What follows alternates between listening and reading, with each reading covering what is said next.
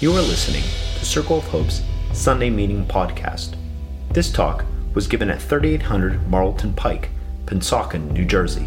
For more information, visit us at circleofhope.net.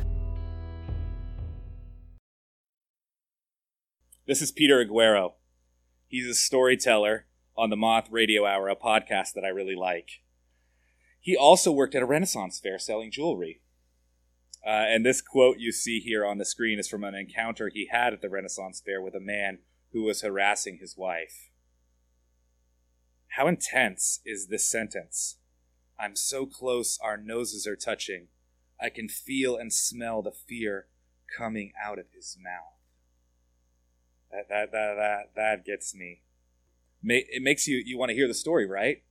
Well, sorry, I might spoil the story a little bit uh, because I want to tell you how he ended it. I want to tell you how it ends because Peter Aguero is getting at what I want us to get at today. He's paying attention to his life in such a way that he can see the tension between his insides and his outsides. He, he's aware of something coming from inside him that feels foreign and yet at the same time very, very natural. I hope that might already make sense to you. Something that feels foreign and completely from you right at the same time? Do you know that kind of tension? An emotion or thought takes control, and though you know it's coming from somewhere deep inside of you, you also know you do not want it to be who you are. Does that resonate with you? It resonates with me. For Peter Aguero, who's from South Jersey, by the way, his anger has played a big part in his life violence has spilled out of him many times, especially as a teenager. But in his adulthood, he has he has tamed that a little bit and learned some self-control. However, this this this encounter with this man who harassed his wife Sarah uh, has him kind of unhinged, and the encounter ends without any physical violence, but still that feeling. Um, the man gets kicked out of the Renaissance Fair, and and this is the the end of the story. I'm breathing heavy. I'm just trembling because this monster, this thing that took me my whole life to kind of put a leash on, is now unleashed inside of me, and I can't control it. I sit on this rock, and Sarah comes over, and she sits be- behind me, and, and she throws her arms around me, and I just start to cry because I hate that feeling and I don't want it to come up anymore. And she just holds me as I'm crying, and she says, Baby, it's okay. It's not your fault. You're all right. Everything's okay. During Lent, we want to band together, kind of like Sarah had her arms around Peter, and, and look at the monsters that might be coming up and keep saying, It's all right. You're okay. That's that tension. There are monsters in there, and it's all right. You're okay. It's scary. We need a lot of trust to shine a light in those dark places. Your dark places might not be so apparent to you that you would call them monstrous, but we need to call them something. This is confession, calling them something, calling what we see that needs to change by a name some of these names we put up here on the cross. And here's the thing it can't be your own name. Those blue sticky notes, that's not your name. If anyone put your name on there, you didn't do it right. And I don't think you did it that way. But that's what's going on inside a lot of the times. Those things, you think they're your name. That monster that's inside of Peter Aguero, the, the tension that he's feeling is he's afraid that that's who he is. And we're here during Lent to say, no, that's not who we are.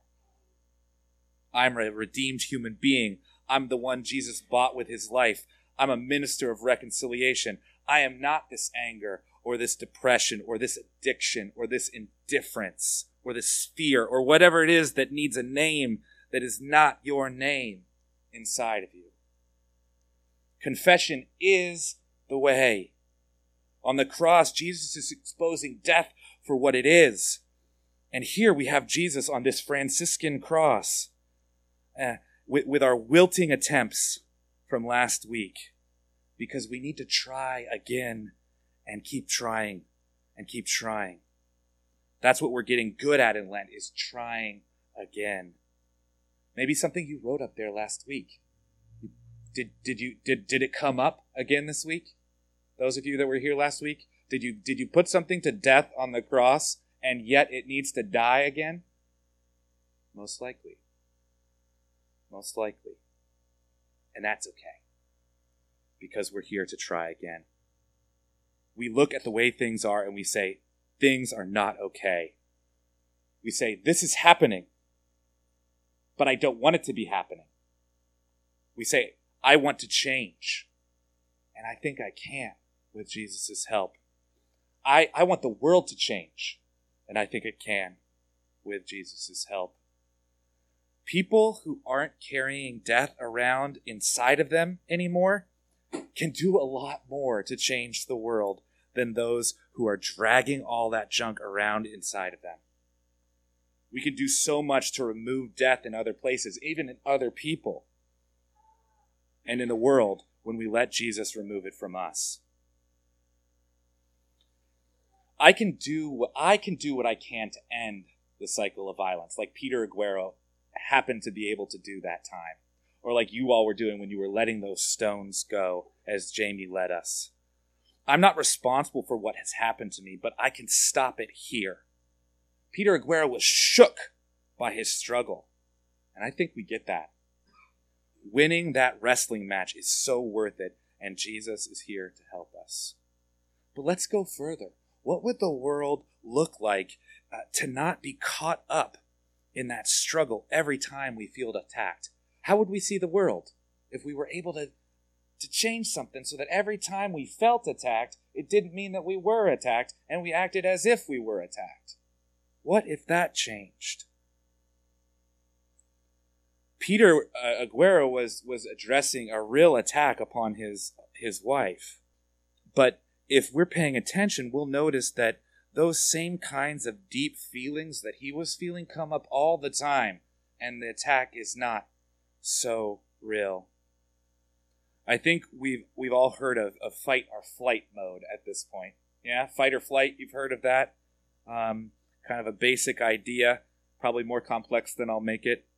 But we're we're either going to attack or flee in every situation, even if this isn't a battle. We're kind of confused about where the battlefield is, and it seems like it's everywhere. What if that wasn't the case? Uh, what if we, we noticed what was happening in the moment and did something other than what was automatic? Without the urgency of my survival on the line, I might be able to act differently and thus change the world and not live from a place of death. Like that's possible. Just a little beat, a little moment to recognize, oh, here it comes. Let me do something different. I could get out of fight or flight mode in my relationships um, because I'm not grasping for my life in every one of them. What else could happen in this space between us if I'm not going to live or die, depending on what you do? That hope that something else could change sounds like salvation to me. That sounds like being free from the bonds of sin and death. In Circle of Hope, we say Jesus is best revealed incarnationally. That means that people will know who Jesus is, what he's like, who he is for, what his dreams for our future are. People will know what Jesus is about best through uh, a community through um, this community that embodies him by a group of people who actually live and do what he said with him in their midst. That's us. That's Jesus being revealed incarnationally. But this is a dangerous proposition because we are so aware of our brokenness. How can we reveal Jesus? How could anything good be in here? It's a tempting thought. I'm sure it crosses your mind. And especially in our relationships where we are so good at wounding and rewounding each other, how do we even not do that? How will Jesus be revealed revealed in this mess. It's a miracle because he is revealed. People meet Jesus in this body all the time. And I, I meet Jesus again in this body. It's the primary place where I have encounters with God because I've, I've, I've made my life around this. And so the rhythms of Jesus' life, death, and resurrection pulse through you into me. Our relationships are fertile places for transformation, but they, they might also be the best places for death to grow too because of how broken we are. We we can but we can do something different. We can make some space for for love to grow if Jesus is at the center of us. We can even bear one another's burdens. That's that's the that's the move because if if your burden is an attack upon me, which might, you know, very very easily to be interpreted that way and you might even be right about it. but if you can see a person and let them be who you, they are and give them some space, uh, I, I might even be able to bear their burden, which is just not destroy them when their burden touches mine. If I could, if I could be aware of that, when our burdens bump and I don't just blow up, I think I'm changing the world. I think I'm revealing Jesus incarnationally. I think that's that's that's that is huge if we could do that. So we're making a, our life's work this project of loving one another, of loving everyone, seeing if we can do it. Because what I just described, it's simple, but it is not easy, and we all know this. Because I need more tending than I could ever get, it seems. My burdens are so soft and tender that it really hurts when you touch them. And you're going to touch them all the time. No one gets me. Uh, no one is paying attention. No one knows how I feel. You know what? At times, all of those things are true. They're not just self pity. Sometimes people aren't paying attention to you as much as you need attention. Sometimes people uh, are not loving you. They aren't getting you. You actually are unique. Sometimes that's true. Why can't I connect with anyone? That's the desperate question. And one that I think more and more people are asking. I think our technological power is making it easier and easier uh, to flee not stay and fight, but just retreat and have some semblance of human connection that keeps me vaguely alive and vaguely uh, healthy, uh, but is really eating away at my sense of who I am and, and who I'm connected to in the world. Uh, we can be connected and not connected at the same time. You may not even have the words for your need. You might not know exactly what to put up there on the cross. And I don't want to rush past this too quickly because I think a lot of people are dealing with this loneliness, this confusion, and it's just a haze, and we're not that eloquent, and we're not sure, and we don't pay enough even attention to ourselves to even know the word. Or we're trying really hard and we still can't. That's another project that's happening during Lent, is we're lamenting um, just oh, this. We're, We're, we're, we're naming our sorrows if we can, and sometimes that's hard to do. And that's why you might need another Lent next year. Or maybe you're just going to need to work on this uh, by yourself, in your cell, maybe with a therapist. What the heck is going on? It's a really good question. It's not always that apparent. And so I just want to pause here uh, and recognize that the, the immensity of this project of transformation. Re- relationship with Jesus throughout the year will help, but it's gonna, you're going to have to keep on walking. I'm working with how things aren't right. That's, that's what we're saying. God is making things right. And, and do you see how I'm kind of living in that kind of relational zone? I'm wondering how how is God making things right in my relationships? I think it has to do with that that question. But that that animosity that I started with from Peter Aguero, I, I, I think that it that it's a very powerful force. And you might not be a, a big alpha male like me that really identifies with Peter Aguero, who you saw his picture kind of looks like me, you know, like ready to hit somebody. You know, that might not be you. And you don't have to look like me for that to be you either, by the way. You can you can feel that if that's what you're ready to do. And and and againstness, it's this power. And and unfortunately it's very useful for making community, for even making relationships. It's very easy to create a sense of safety by creating a sense of violence. Because we're over here. We believe this. We have this in common. And they over there do not. They're different than us. We're scared of them. There's a line between us. And now that line is circling us up in a big, warm hug of togetherness.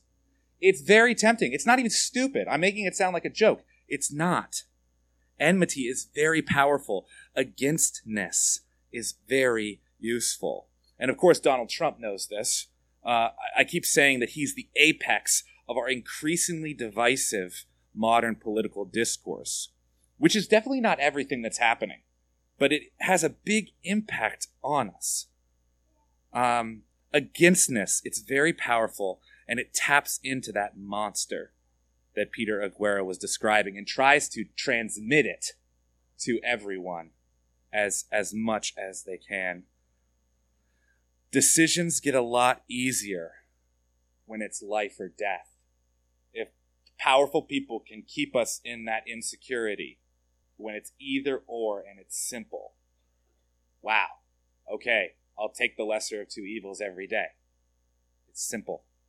Of course, the world is not like that, but but the government is continues to give us that story, whether from Donald Trump or from Bernie Sanders. The question is who's who's the um, most uh, wise in their definition of what you should be scared of, but they're both using the same thing.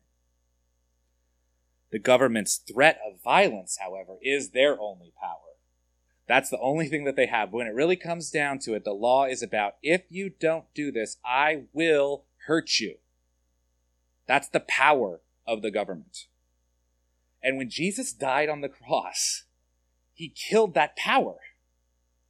And so we don't have to live by life or death in our relationships one to one here in this beloved community, but also in our relationships with the world and, and, our, and our relationships with everyone, maybe all of humanity are transformed.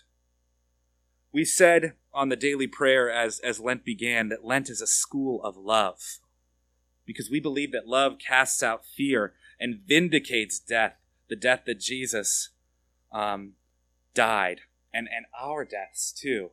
Jesus said in John 15, Greater love has no one than this, that someone laid down their life for their friends. And maybe a few decades later, Paul, the author of Romans, was fleshing this out.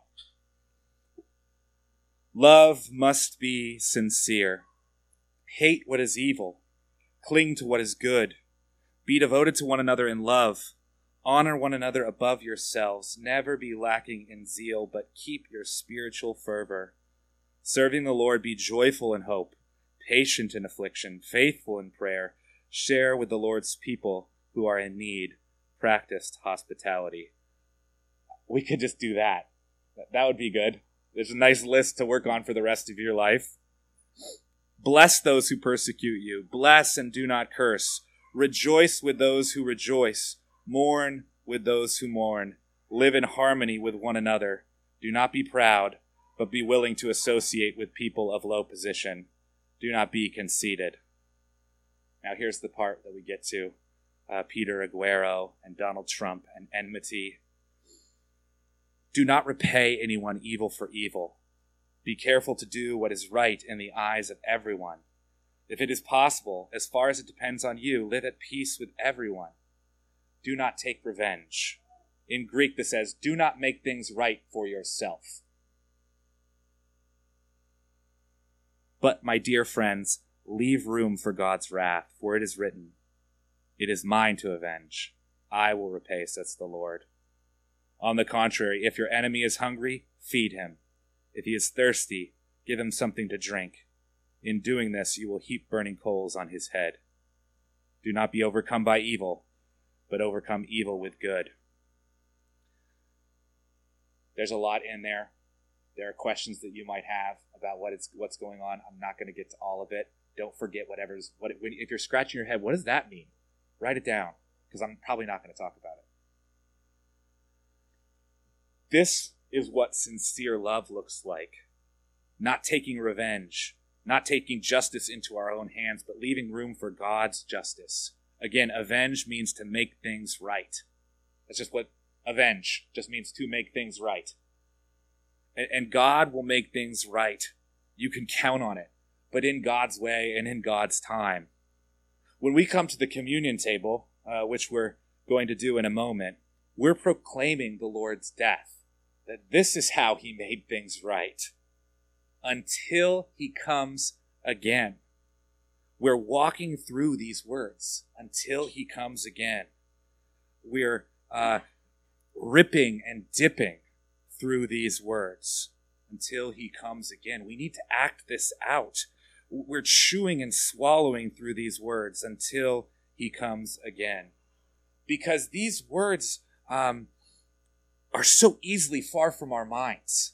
These words are so easily enslaved by whatever is monstrous in you and, and pushed out and marginalized inside of you, just like we push out and marginalize others. We're doing that here too. But somehow, God will make things right. Jesus is coming back. And the fullness of each and every act of love that we have performed will blossom into something so much more. And, and Jesus is coming back to, to bring uh, the final destruction to each and every act of fear and bitterness and depression and enmity and all the death that we carry around inside of us and all the, the terrible things that grow from it in the world. God is making things right. Don't be puffed up and, and fight your way into an exhausted lump in dark isolation. God is making things right. Don't give up on the people you love. Let them be who they are and learn to love them as they are. They'll probably change too. God is making things right. Don't forget who you are because things come out of you that surprise and even frighten you. That's not who you are. That part of you needs just as much tenderness as your enemy does. I think that burning coals image has something to do with transformation. That, that that's going to get burned up. If we let the suffering and other of, of others just enrage us, depress us, uh, drive us into ourselves, or we just simply shut out the pain, we're being overcome by evil. If instead we ask God for the grace to stay present to the pain, that's our project in Lent, and then for wisdom to know what we can do, what would be good to do, we're on our way to overcoming evil with good. What can anyone do in the face of widespread evil throughout the entire world? Whatever we can. That's all we can do, whatever we can. Here's a final idea from Tim Geoffrion in his book Saying Yes to God. It's it's something practical that you can do. Romans 12 is pretty practical too. Maybe go back to that if you're if you're looking to to flex your muscles this week. But maybe try this when it comes to enemy love. Name one hard to love person in your life. You may be at a complete loss to know what to do differently, or you may feel powerless, but you still would like to learn how to let God's love flow more freely through you to him or her. Let go of all that you have been wanting them to be and choose to accept that this is the way they are and who they are likely to be unless they choose to change. Take a deep breath and release all your pent up feelings as you exhale. Pray for the grace to get to the place where you can observe this person and simply say, Well, that's them. Be good to say their name. You know you have successfully completed this step when you can mention their name without an emotional charge, and you can think of them without disdain or distress in your judgment of them. There's an idea. Thanks for listening to Circle of Hope's Sunday Meeting Podcast.